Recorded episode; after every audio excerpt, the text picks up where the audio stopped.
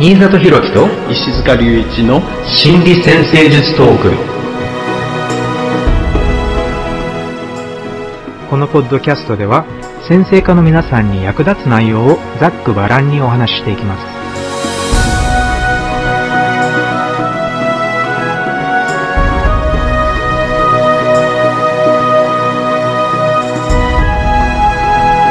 皆さんこんにちは。新里博樹です。こんにちは石塚隆一です。よろしくお願いします。はい。今回のテーマはえー心理先生術における天皇制です。はい。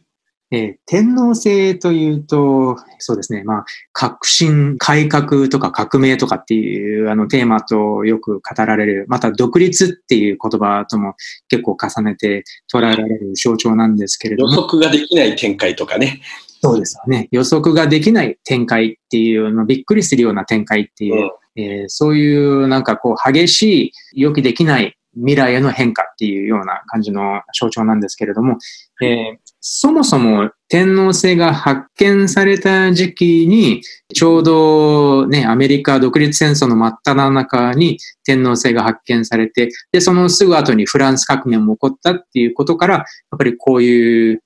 既存の社会構造がひっくり返ってしまったっていうか、そういう万人の独立、変異への反発とか、うん。そういう、そういう意味での、まあ、革命、進歩、反発、独立とか、そういうキーワードは大体、このあたりの天皇制が発見された、まあ、1780年代に起こっていた世界の変動に合わせて、こういう言葉が、こういう概念が定着したんだと思いますが。そうですよねまあこのアズアバーブソービローでね天皇制がこう発見されると同時に意識化されてくるようなものが天皇制的だっていうふうに考えられるわけですね。まあ、この時代は結構いろんな発明みたいなのも盛んにね、出てきているところもありますよね。あの、どういう感じの発明でしょうか？えっとね、ミュール紡績機とかね、その紡績の機械化ができたりとか、ジェームス・ワットが蒸気エンジンを作ったりとかね、結構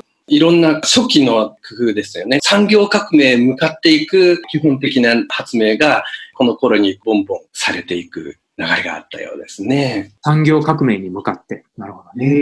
あの、ちょっとこれは、あの、最近気づいた豆知識なんですけれども、はい。天皇制は肉眼では見えないとかって言われてたんですけど、でも本当は肉眼で見えるそうなんですよ。はいはい。で、ただ、ものすごく弱い光だから、弱い光だったから、そこまで発見されなかったのかもしれないけれども、でも過去のあの天文学者たちの文献とか見ていくと、あのもしかしたらもうあの紀元前の時代からあの発見されていたのかもしれない。ただ、その18世紀の前、17世紀、16世紀とかでも、その天皇制を実際に認識していた人たちはいたんだけれども、星として認識していたそうです。うんうん。惑星としてではなくて。だから、やっぱり人類に、人類の意識がその天体を発見する準備ができてから発見するっていう意味で考えると、やっぱりこの革命が起きてきた、ね、革命とか発明が起こっていた時期に天皇制が発見されるべくして発見されたっていうことなのかもしれませんね。そうですね。まあ、六等星ぐらいって言いますからね。うん、だから、まあ、とってもとっても暗い星っていう感じで、星がたくさん見えるようなところで、とっても目が良ければね、えー見えるかもしれないですよね。うんで、これまで冥王星、海王星、天王星というふうに、あの、こう、いわゆるアウタープラネットですよね。あの、外惑星についてお話ししてきたわけなんですけれども、やっぱり3つが3つともものすごい大きな社会の変革っていうか、社会の変化っていうのを、まあ、表すような天体で、あの、実際に天皇星が、この他の海王星とか冥王星とかとコンジャンクションするときとかっていうのも結構、あの、大きな、あの社会に大きな変化が起こっていますね。そうですね。うん。遠くの天体同士のコンジャンクションっていうのが、あの、大きな流れを決めるわけですよね。まあ、天皇星が関わってくるようなコンジャンクションっていうことは、まあ、結構珍しいね、コンジャンクションになるわけ。まあ、その相手の天体がもっと遠い天体だったらね、えー珍しいコンジャンクションになるので、ある意味こう、えー社会の流れとしても、こう、大きな変化みたいなのが現れてくるでしょうね。あの、土星が、まあ、保守的というか、現在すでに存在する社会構造を表す、社会の秩序を表すものだとすると、天皇制も海洋性も冥王星も、えー、その社会秩序を何らかの形で大きく変えていくっていう、そういう変化の象徴なんじゃないかっていうふうに考えられてると思うんですけど、で、はい実際に天皇星と冥王星のコンジャンクションがあった1960年代では、やっぱりすごく大きな思想の革命っていうのが起こっていて、えー、科学の革命もそうですけれども、思想の革命っていうのは、まあ、アメリカでは、えー、本当になんかカウンターカルチャーっていうのかなヒッピーとかっていうのも言われてるんですけれども、だから、性の自由とか、あの、またはもうちょっと東洋からのスピリチュアルな思想の、こう、定着とか、えー、なんかそういうものがすごく大きくなっていって、で、日本でも学生運動っていうのがものすごいピークな時期だったんじゃないかと思うんですよ。はいはい。学生として独立したいっていう、なんかそういう独立への運動みたいなのが学生たちの間で真剣に起こっていたっていう、だからそういうちょっと爆発的なエネルギーっていうのがあった。そして科学の世界では初めて人が月へ着陸したっていうのもやっぱり1960年代。はい。そうですね。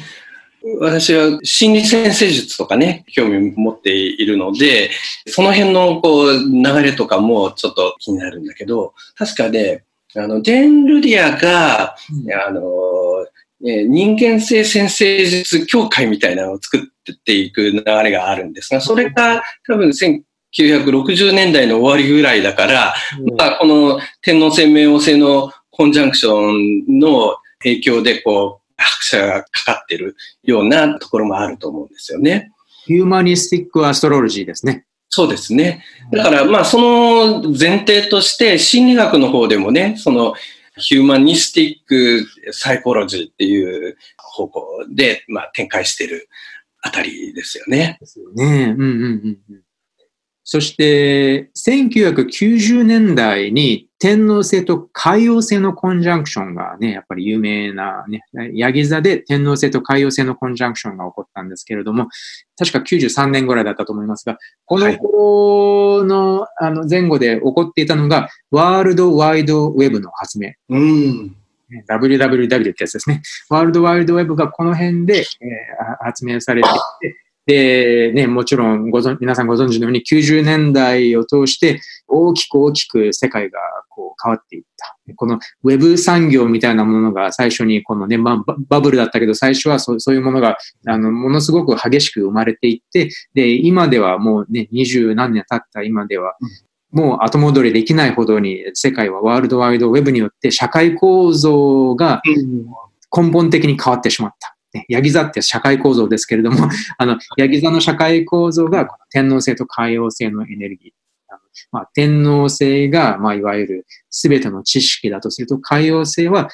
全てをつなげる。全てが一つになるっていうような感覚だと思うんですけれども、まさしくこの二つの天体のエネルギーによって、えー、社会構造が大きく大きく変わってしまったっていうような感覚がします。そうですね。その1993年っていうと、えっと、マルチメディアっていうね、えー、言葉が使われ出したっていうのでも、とっても印象的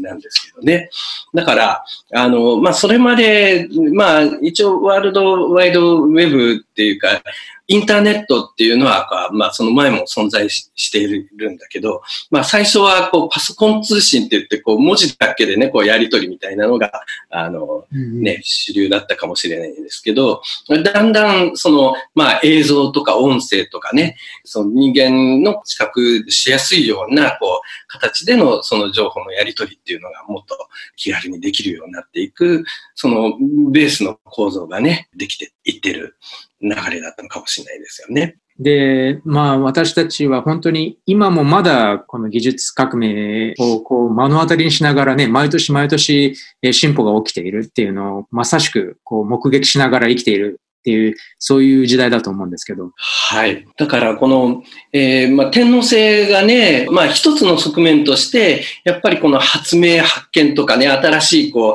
アイデア、斬新なアイデアっていうようなものにこう、関わっていて。だから、それが、まあ他の天体と触れるごとにね、何かしらその触れた天体のこう、えー、次元で新しい発明発見みたいなね、展開みたいなね、ものが起こっていくていうふうにも考えられそうですよね。そうそうだと思うんです。だから、個人のホロスコープで天皇制を考えた時も、私はやっぱり何らかの進歩の加速が起こるんじゃないかっていう、そういう可能性があるんじゃないかっていうふうに考えるんですけど、はい。で、その、どういうふうにじゃあ個人の世界において、個人の人生において、こういう発明というか改革みたいなのと似たような動きが起こるのかっていうと、まあ一つはちょっと実験的な行動とか新しいことをこうトライしてみる。新しいことに挑戦してみるとかね、そういういわゆるまあ実験的な、全くやったことがない発想の転換とかっていうね、そういうことも一つなんじゃないかと思うんです。はい。この新しいことをやるっていうことには、反対に古いことっていう、あるいは当たり前のことっていうのがこう定義されていると思うんですけどね。だからまあ、その辺、あの、土台となっているのが、その土星の話だと思うんですけどね。だから何か人間っていうのは、こういろいろなね、生活を安定させていくときに、何らかのこう、構造をね、こう、長く続く構造をこう、作って、それをこう、土台にしながらね、こう、いろんな動きをしているっていうところをこう、想定する必要があるのかもしれないですけどね。あの、土台があって、秩序が必要だっていうのはありますよね。だからこそ土星がすごく重要な天体だっていうのもありますし、秩序があるからこそ、その土台をもとにいろいろなものを築いていけるっていうか。はい。仕事があって、会社に勤めているからこそ出世できるっていうのもありますし、結婚して家族ができたからこそ子供を育てていけるとか、そういうのもありますし。で、だからそれ自体は素晴らしいあの人間の動きなんだけれども、でも天皇制が、例えばトランジットとか、または出生図で大きな接触をしている部分っていうのは、それが既存の構造がちょっと古くなってきてしまっている。うん、ちょっと自分の成長を妨げるぐらい古くなってきてしまっているっていうことを象徴しているのかもしれないなって考え、考えます。はい。だから、その古くなった構造を、まあ、変化させていくプロセス、そういう形で天皇制を含め、あるいはきっかけに天皇制、海王星、冥王星の3つの天体をね、この変容のプロセスを進めていく要素、エネルギー、まあそういうような形で考えると、こう見えてくる、整理できやすいんじゃないかなって気がするんですよね。あと、個人的な革命というか、個人的な改革っていうのは、または進歩、ね、天皇制が象徴しているような進歩っていうのは、どういうふうに起こるのかなっていうふうに考えたんですけれども、えー、はい、まあ、大体クライアントとかのお話を聞いていると、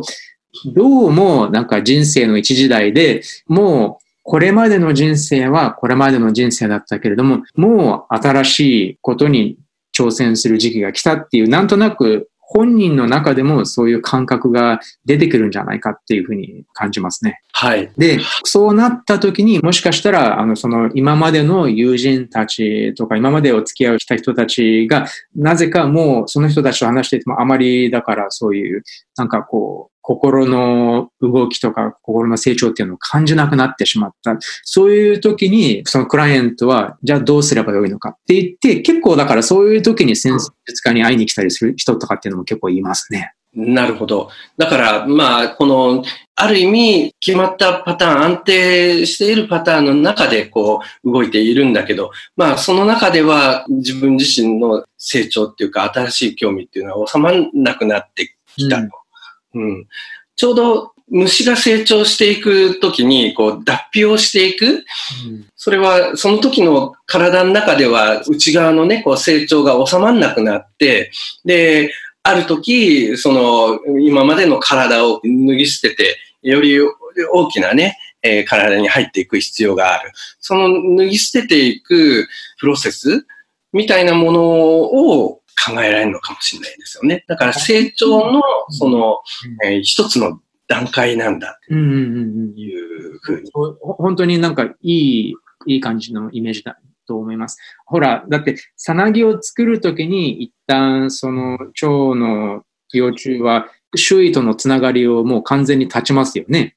はい。さなぎの中に入るから。だからそれまで接触していた環境との接触をやめて、で、自分一人でこうさなぎの状態になって、それから全く別の存在としてまた世界に出てくるっていうか、そういう感じだと思うんですけど。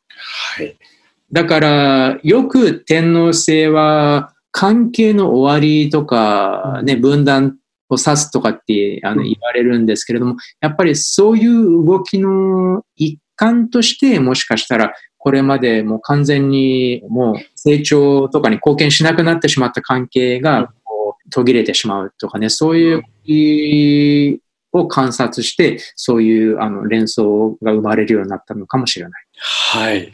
だから必ずしも天皇制のトランジットが来ているから関係が終わるっていうことじゃなくて、もしかしたらその人がそういうさなぎの時期に入ってきているから、必然的に周囲との交渉とかっていうのがこうだんだん少なくなってきるっていうことなのかもしれない。はい、はい。そうですね。この脱皮のプロセスについてね、私は、まあこれはね、メアリー・シェイさんっていうね、えー、先生科の方が書いた文章なんですが、あの、とってもわかりやすいなと思うものがありまして、それね、ちょっと紹介しようかなと。けど、まず土星は群衆の秩序として発達し、時間と法則に鍛えられた構造を示しますと。で、天皇制はその現代化、古くなったものをね、新しくし今に合わせていく。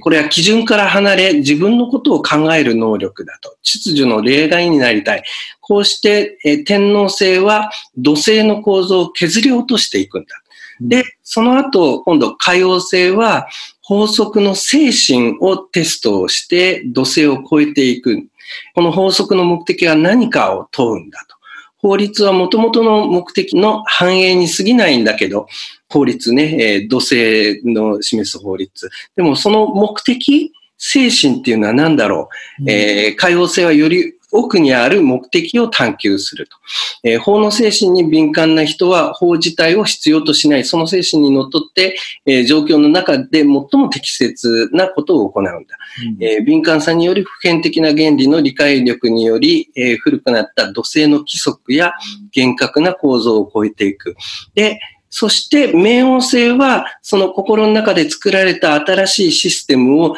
実際に生きる力強さなんだ。みたいな形でね、その、えー、まあ、新しい方向にこう進んでいく力、えー、それが天皇星、海王星、冥王星、まあ、脱皮を進めていく意識の力みたいなね、形で説明してるうん、素晴らしいですね。あの、土星の作り上げる人生の秩序とか構造を現代化させるのが天皇制で、はい、その奥にある精神を問うのが海王星で、そしてそれを新たな秩序を作る、まあ、力強さを象徴するのが冥王星。うん、素晴らしいですね。うんそういう感じの説明なんですね。それで、メアリー・シェイさんは、それを、その先でね、もうちょっと説明があるんですが、それぞれの天体の働きがとてもわかりやすいんだけど、土星は悪く働くと、みんな同じっていうふうに考える群衆心理だと。で、天皇制がなければ、その群衆心理、常識に押しつぶされてしまうんだ。で、そしてでもその天皇制があってもね、海王制がなければ、その犯行っていうのは理由なき犯行に終わってしまうんだ。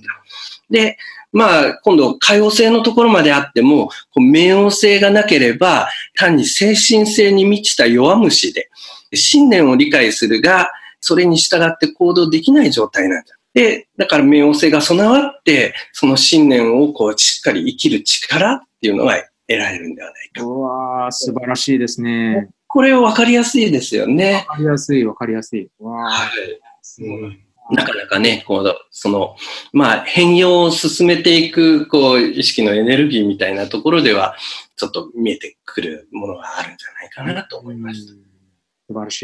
い。やっぱりこういう天皇制だけじゃなくて、海王制、冥王制と統合して考えていくのってすごく大事なような気がしますね。うん、そうですね。理由なき犯行になってしまわないために。うん。うん。うん。あ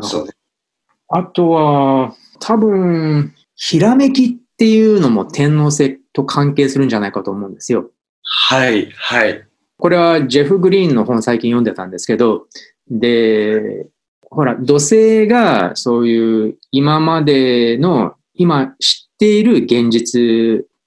ている人生構造の中で動く自分だから、だから土星が象徴しているのは、まあ、いわゆる理論的な、現実的に、こう、理にかなっていると思われる考え方なんですけど、でも天皇星から来る変化の信号っていうのは全く理論的じゃないし、全く、だから、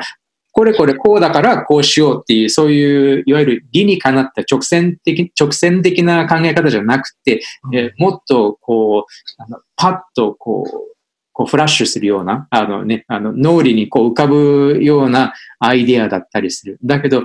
全く理論的な部分とは関わってないから、だからそれを受け入れがたい人も多いっていう、そういうお話をされてたんですけど。はい。うん、ひらめきっていうところですよね。うん。なんかに気づくっていうことかもしれないですけどね。うん。うん。あの、はい。土星の話、それに対して、まあ、天王星、海王星、冥王星のこう変容のプロセスみたいな形で、あの、よくその土星の方が常識とか現状とかね、そういうような形で表現をされることが多いと思うんですけど、もしかしたらね、どっかで、あの、実はより大きな視点で見ると反対なのかもしれないなていう、そういうことにちょっと気がつき出すっていう話なのかもしれないですけどね。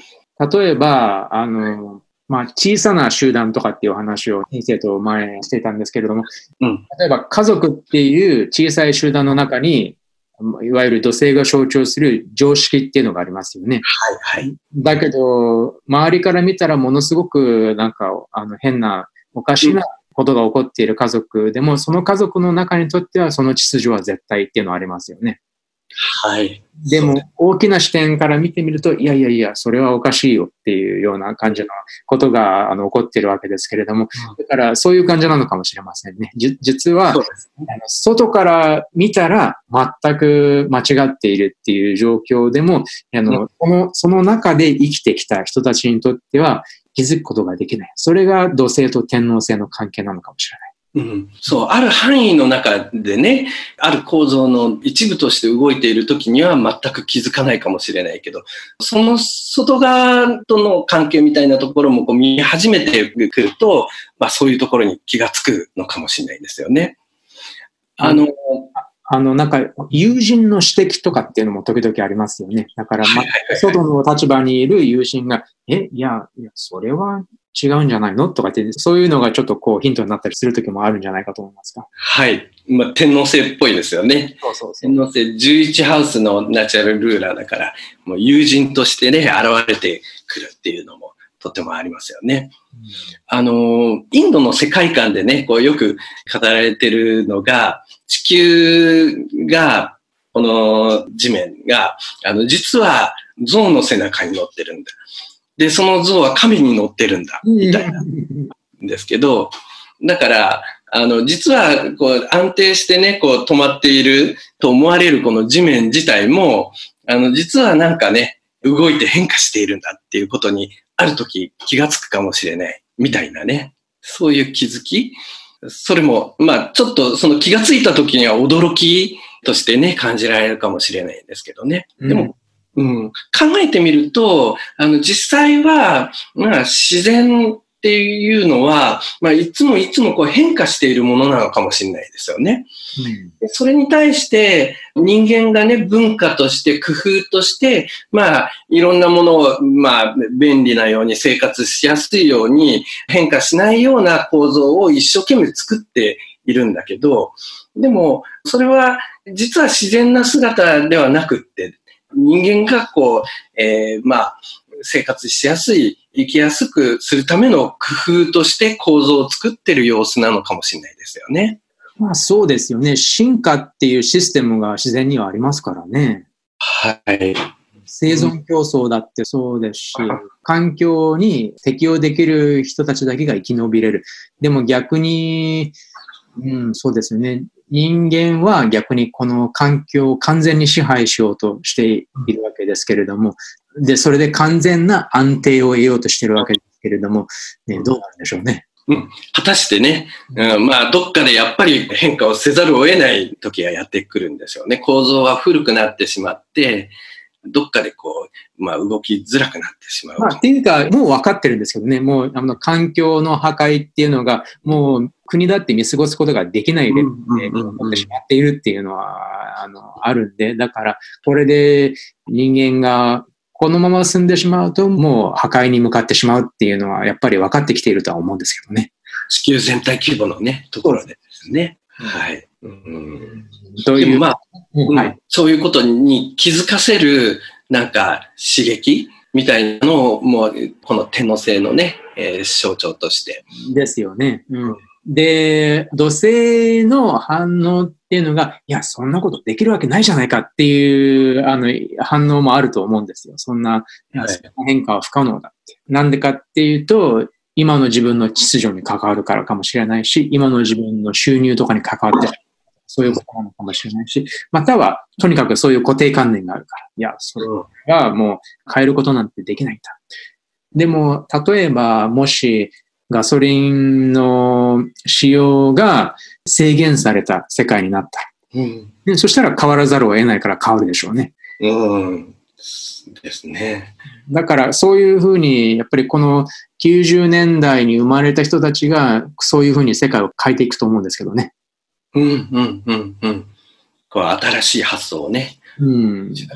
変化を作っていく、大きなこう意識のね、こう、衝動、塊みたいなのをこう持って生まれてきてる。うんだってね、石油依存にの社会に限界が来てしまっているから。うんというなんかちょっとグローバルなお話になってしまいましたが まあでも心理先生術なんで、えー、やっぱり個人の世界にも似たような、あの、いや、これは変化しなければいけないよっていうものがやっぱり個人個人の生活の中であると思うんですけどね。もしかしたらそれは健康面かもしれないし、人間関係かもしれないし、または、え本人の心理的、情緒的な面において、いや、それはこの構造は何か間違っているとか、このパターンは変えなければいけないよっていうのがあると思うんですけど、でもそれは大体そのシステムの外にいる客観的に物事を見てくれる存在じゃないとなかなか指摘できないっていうのがあるんじゃないかな。うんうんそう。だから、その、えー、天皇制が、こう、まあ、気づきを与えてくれる、こう、刺激みたいな形でね、こう、現れるのかもしれないですよね。で、ほら、先生術家自体も天皇制に象徴される、あの、職業ですから、やっぱりこういう時期に先生家の、こう、アドバイスを求めてやってくる人たちに対する責任としては、やっぱり客観的な立場から何か良い方向性をこう示してあげるっていうことができれば、あの、先生家の仕事が、良い仕事ができたっていうことなんだと思うんです。うん、そうですね。うん、あの、この天皇制は、一応、こう、12歳の中では、水亀の支配性っていう形でね、割り振られているんですが、この水亀のサインって、あの、興味深いのは、反対側ね、オポジション側に獅子があって、獅子っていうのは、この太陽系の中心の太陽の象徴なわけですよね。太陽の真向かいのね、サインを支配するのがこの天皇制っていうことでね、えー、この関係もとっても興味深いなと思うんですが、私はこの獅子とこう水亀の関係を、ちょうどね、太陽のね、この心臓をね、こう、えー、ずっと動かし続ける、この電気のパルスみたいな、もの刺激みたいなね、その生き生きとこう、あの生命をこう前に進めていくためのこう刺激みたいなね、えー、そんな感じでもこうちょっとイメージできるんじゃないかと思うんですけど。うんうんうん、私が獅子と水亀で考えるのは、獅子座の極限なまでの主主観性、主観的な視点っとまたちょっと対極をなす、えー、客観的な視点、つまり自分の、自分一人のことにとらわれない全体のことを考えられる視点っていうことなのかもしれない。で、でも、ついになってるサインっていうのは必ず補い合うっていう感じがあるから、だから、ティル先生もよくおっしゃってましたけど、獅子座のエネルギーっていうのは、他の人たちを持ち上げてあげるっていう、他の人たちにスポットライトを分けてあげるっていうことがすごく大事なんだっていう話よくされてましたね。うん、そうですね。で、反応しながら、こうね、えー、成長していく。で、この、だから、獅子と水亀に共通するのは、多分この個性の表現みたいなね、ところかもしれない。ですね。それを、まあ、獅子は、まあ、あの、表現をすること自体が、えー、こう、重要になってくるから、まあ、他の人の個性の表現まで、まだね、こう意識が向かわないかもと。天皇制はね、それを客観化していって、みんなでね、こう個性をこう表現していって、全体を動かしていくっていう状態をこうバランスとって作ろうっていうね、えー、そういう、まあどっちも結局みんなの個性をこう表現していく、そういうようなテーマがね、共通でありそうな気もしますよね、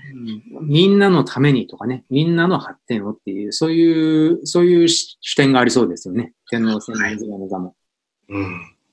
だから、そういう他の人の、その、えー、目っていうのかな？あの、個性の表現みたいなのに刺激されながら、あの、自分もこう、個性をね、こう、あの、しっかりこう、表現していこうっていう意識あの、個性化とかね、えー、そういう意識も、えー、天皇制によって刺激されていくみたいなね、えー、ところもあるんではないかな。つまり、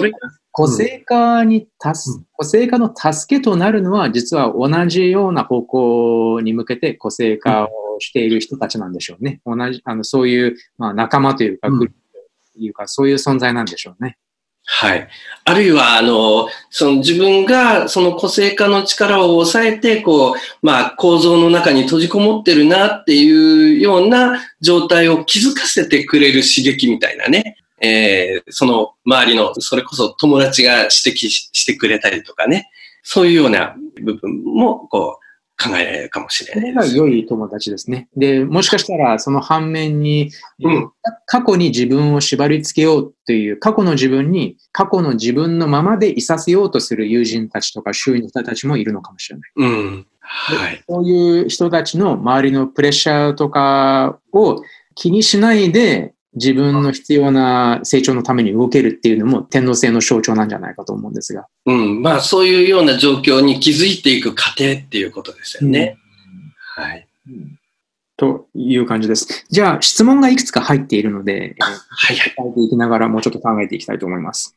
はい。えー、と最初の方です、えー、いつもお二人の広がりのあるお話から思いを馳せて聞いています。ありがとうございます。人は変わっていきたい。もっと自分自身になっていきたいと望むものと感じています。そのためには勇気を持つこと、行動していくことが大事だと思うのですが、変化、改革の天皇性を発動させるために、木星とのコンビの時はどのように使ったらいいでしょうかつまりこれは天皇星と木星のコンビの時はどのように使ったらいいでしょうかというご質問です。はい。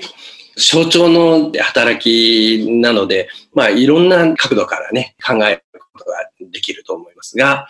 まあ木星と天皇星の組み合わせでね、こう意味を考えていくと、こうヒントになるかもしれないですよね。えー、木星は、まあ、もしかしたら、その、いろんな未来のビジョンとかね、普段あんまり意識していないことを意識したりとか、行ってないところに行ってみるとかね、そういうようなテーマが考えられますが、その天皇制とこう組み合わさった時には、まあ、突然のひらめきとして、あるいはね、普段とはとってもこう、え、変わって、こういうことを意識したというような感じで働いてくるかもしれないですよね。まあ、その時に、もちろん天皇制の働きいろんな側面あるので、まあ、そのひらめきにね、単純に従っていいだけじゃないかもしれないですけどね。それによって、その今までのパターンが崩れてしまうような動きにつながる可能性もありますけど、でもまあ、奥の方では何かね、えー、新しい成長、変化みたいなののテーマが動いていることが多いので、思い切ってなんかね、えー、そういう斬新なこう発想に従ってみて、それで何が成長のテーマだったのかなっていうことをしっかりね、認識しながら進んでいく工夫をしていくといいかもしれないですけどね。まあ、いろんな状況があるから一概には言えないと思いますけどね。はい。あの、ティル先生の言葉では、すごく強力な楽観主義っていうような言葉で使われているんですけど、この天皇制と木星とのコンビっていうのは、ね、うん、で、木星が報酬を表すっていう、望む報酬を表すっていうふうに言われてるんですけれども、それに天皇制が加わるっていうことは、やもしかしたら普通というか、既存の概念で定義できるものじゃなくて、もしかしたら自分独特の報酬があるのかもしれない。うん、自分にとってとても意味のある報酬っていうのがあるのかもしれないし、自分にとってとても意味のある成長っていうのがあるのかもしれない。だから、まあ、成長とか報酬っていう意味で木星を考えて、それに天皇制の個性化っていうのをつなげてみると、そういう感じなんじゃないかなと思うんですけれども。だから、自分自身が成長している、またはあの人生に希望を感じるためには、じゃあ、もしかしたら、これまでとはちょっと違うことを、新しいことを試してみなければ、見る必要があるのかもしれないとかね。なんかそういう感じなのかなって思いました。そうですね。うん、まあ、先ほどのね、木星天皇星で極端な楽観性みたいな話もあるかもしれないんですが、そうすると、まあ、ちょっとね、安易にね、判断してしまいがちな側面も、こう、働いているかもしれないので、まあそういうところはちょっとね、あの、注意しながらね、こう、進んでいったりとか、あるいは木星だからね、その安易にこう手を広げすぎて、後でしっかりと完遂できなかったみたいなね、状況になる可能性みたいなのもこう考えられると思うので。拡張のしすぎっていうのも木星の側面ですからね。はい、そうですよね。うん、はい。まあそういういろいろね、それぞれの象徴の特徴に関連するようなテーマとか、まあ注意する部分とかね、あると思うで、まあそういうところには注意しながらも、でもね、えー、その背後には、まあ重要な視点として、何かこれまでの状況よりも一歩ね、成長していく要因みたいなのが、その刺激みたいなのがね、新たな展開の刺激みたいな、ひらめきみたいなのをね、もたらしていると思うので、そういうところをこう、しっかりね、焦点を合わせていけるといいんではないかなという気がします。はい。では2番目の質問です。はい。天皇星が太陽にハードアスペクトの場合と月にハードアスペクトの場合の違いを教えてください。はい。まあ、太陽とね、月の違いっていうことなので、まあ、それを、まあ、そのままね、こう、イメージをしてみると、こう、見えてくるかもしれないですが、まあ、月っていうのは、まあ、物事を感じる、いろんなものとこう、つながりをこう、維持していく、そういうような働きがあるので、だから、その、いろんなものについてこう感じるときに、天皇制のちょっとね、普通と違う感覚とかね、とってもこう、意識が覚醒していく。これはすごいとかね。あ、これは困ったぞとか、びっくりしたりとか、なんかね、そういうようなことを感じるっていう形でね、経験しやすいかもしれないですが、太陽の方は、今度太陽って結構自分が意識的に何か新しい動きを作り出す、これをやるぞとか、あれをやるぞとか、動く、表現するとかね、いうような働きなので、その何か動こうとした時に天皇制のそのもっと違ったやり方があるぞとか思いついたりとかね、そんな形で働いてくるかもしれない。太陽っていうのは、まあ、能動的に表現をしていく次元。月っていうのはね、まあ、ある意味ちょっと受動的にその状況をこう感じている、そういうような場面で天皇制を経験しやすいんではないか。まあ、そんな風に考えて、まあ、区別をね、つけていくと見えてくるものがあるんじゃないかなと思います。能動的な自己表現としての太陽と、まあ、受動的、そして感受性としての月っていう感じの違いっていうのが分かりやすいですよね。で、まあもちろん個人差としては、まあ太陽のサイン、月サインでだいぶ表現がもうちょっと、うん、ね、混じったり、ちょっと変わったりしてきますけれども、でもすごく分かりやすいなと思いました。はい。はい。えっ、と、3番目の質問です。えー冥王星の変容や死と再生に対して、天皇星は改革や革新といったキーワードがあります。ちょっと似ていますが、具体的にはどんな違いがありますか、はい。これもとってもいい質問ですよね。先ほどね、メアリー・シェイさんのね、こう、概念で、その、まあ、変容の過程として天皇星、海王星、冥王星。まあ、天皇星はある意味その変化のきっかけを作る、ここから変化していこうっていう、その具体的な焦点をね、こう、作っていくようなところかもしれないですが、冥王星は、その変化の意味、意義をこう、しっかり理解した上で、海王星のね、理解した上で、それに沿って動いていく力強さみたいなね、形で表現されてたと思うんですが、まあ、それもこう、違いを考えるね、ヒントになるんではないかなと思いますが、天皇星は一個一個の動きの現場での気づきみたいなね、形かもしれないんですけど、冥王星っていうのは、こう、ずっとこう、こっちに向かうぞっていう意識をこう、保持している様子。まあ、その変化へ向かって進もうとする動機を保持している様子みたいなニュアンスで考えてもいいかもしれないですよね。うんあと考えるのは、冥王星で私が考えるのは、情緒的なトラウマとかっていう要素なんですけれども、まあもちろん天皇制の時期表示とかの時でもそういったものと向き合う機会っていうのはあると思うんですけれども、でも、天皇制が例えば、じゃあ新たな考え方とかね、そういう感じだとすると、冥王星の場合はもうちょっと、もうちょっと深い情緒的な部分における解毒作用というか、何かそういう深い感情を感じることによって解放していくみたいな、感情解放みたいな、そういうあの印象も個人的にはあるんですけどね。はい。でも、あの、ただね、個人の、その特定の個人のホロスコープを見る場合には、天皇星の時期表示、そして冥王星の時期表示、または天皇星の出生図の表示とか、冥王星の出生図の表示、多分共鳴すると思うんですよ。うん、うん。で、あの、その本人にとっての大事な変化っていうのは多分その天体二つともおそらく大きく関わってきているんじゃないかと思うんです。だから、えーその、もしかしたらその人にとって必要な変化っていうのは一つで、その必要なこと、必要な変化への信号みたいなのを天皇星も冥王星も与えてくれてるのかなとかっていうふうに考えたりします。あ、はい。はい。深いですね。うんうん。うん、という感じです。えーあのあの答えになったかどうかわかりませんが、えーじゃあ最後の質問です。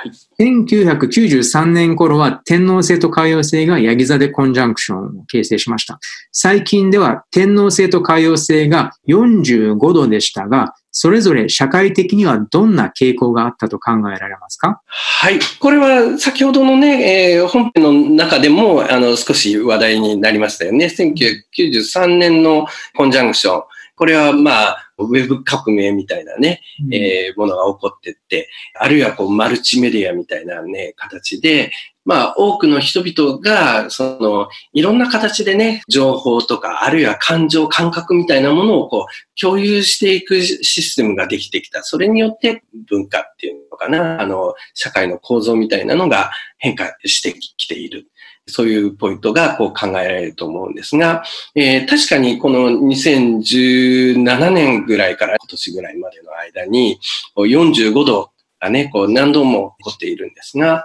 理屈で考えれば、その、えーコンジャンクションで始まったものの、ある小規模な方向転換っていうか、軌道修正みたいなね、えーもっと大きい軌道修正っていうのかな、あるいは何か、えー大きな成果がこう見えてくるみたいなものは、90度のところでね、こう出てくるかもしれないんですが、その真ん中のところで、えーちょっとね、軌道修正していくみたいな感じの角度だと思うんですけどね。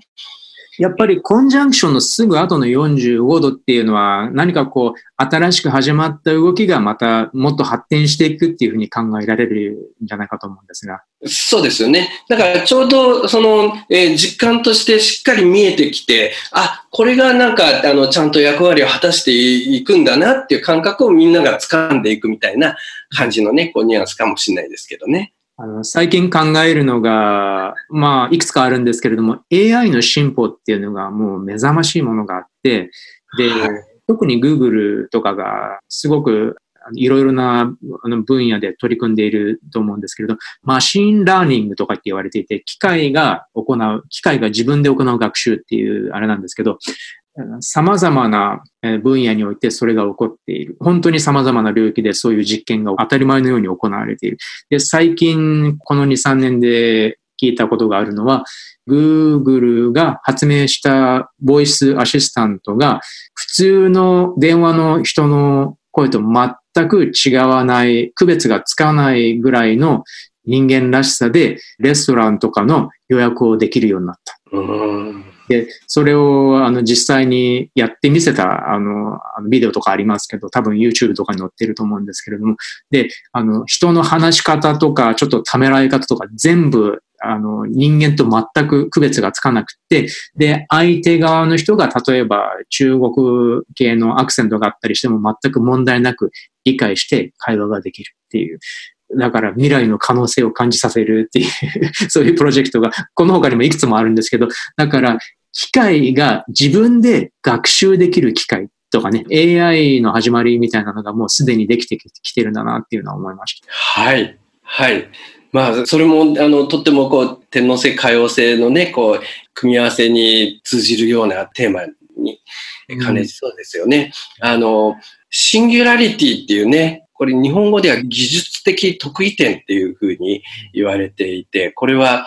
人工知能がね、あの自分自身でこう改良をね、重ねていって、それが人類に代わって、その文明の進歩の主役になっていくっていうような状態が起こるっていうふうに言われている。まあこれは、あの SF の映画とかでは、あの、よくね、そういうような状態になった未来の世の中が想定されながら、こう、物語で進んでいるのも出てますが、その、シンギュラリティの状態になるっていうのが、まあこれ、あの、今ね、こう、ウィキペディアみたいのでね、こう調べてみると、あの、2045年ぐらいだっていうふうにも考えられてるようですよね。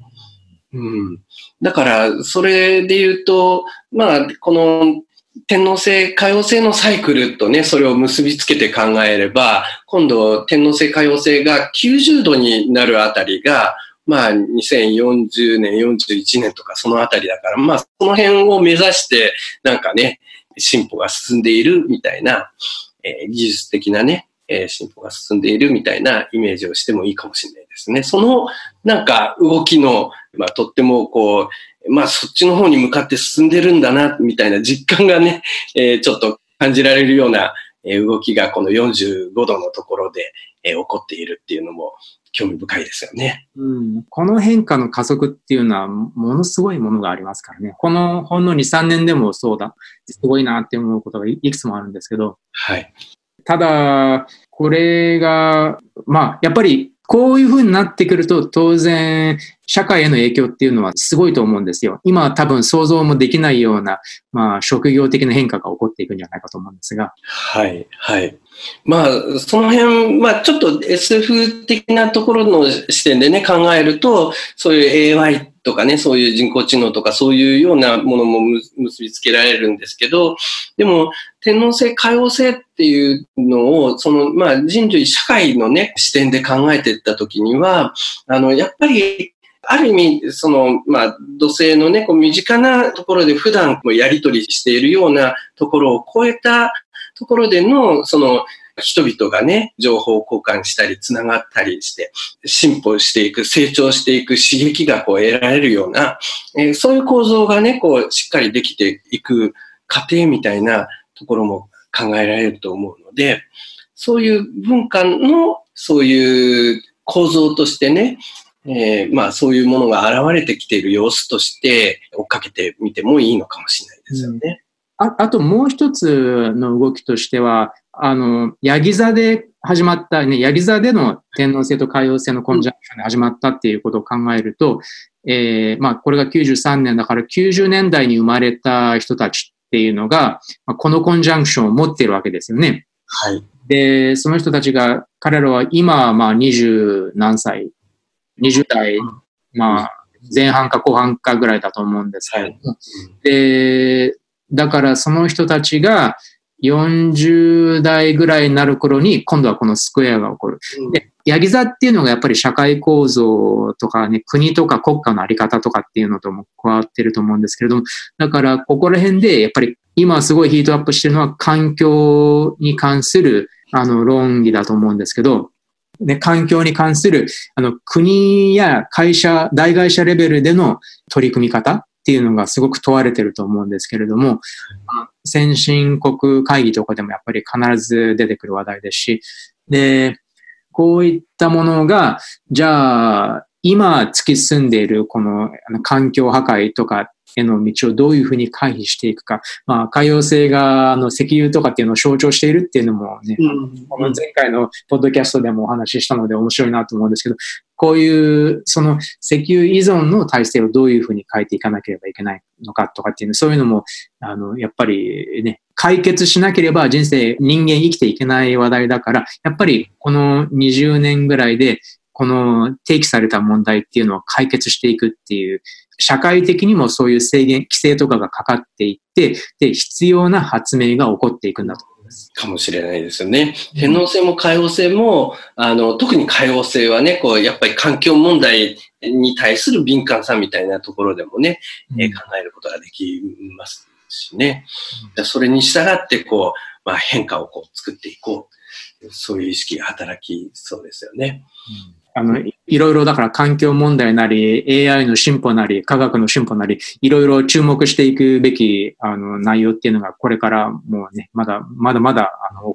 変化が起こっていくと思います。あるいはもっともっとね、その一人一人が集団でこう物事を動かしている、そういう構造に個人個人がね、参加していく。まあ今よりも多くね、意識を向けていくような、あるいは向けやすいようなね、そのなんか構造ができて、こう参加していって、それがこう反映されるようなね、システムみたいなのがこうできていく。そういう過程をね、天皇制、可用性のサイクルで追いかけてみてもいいのかもしれないなっていう気もします。そういうふうになってきたら政治にも影響が出てきますよね。そうですよね。そういうことに敏感な世代っていうのも、こう、若いね、方の人々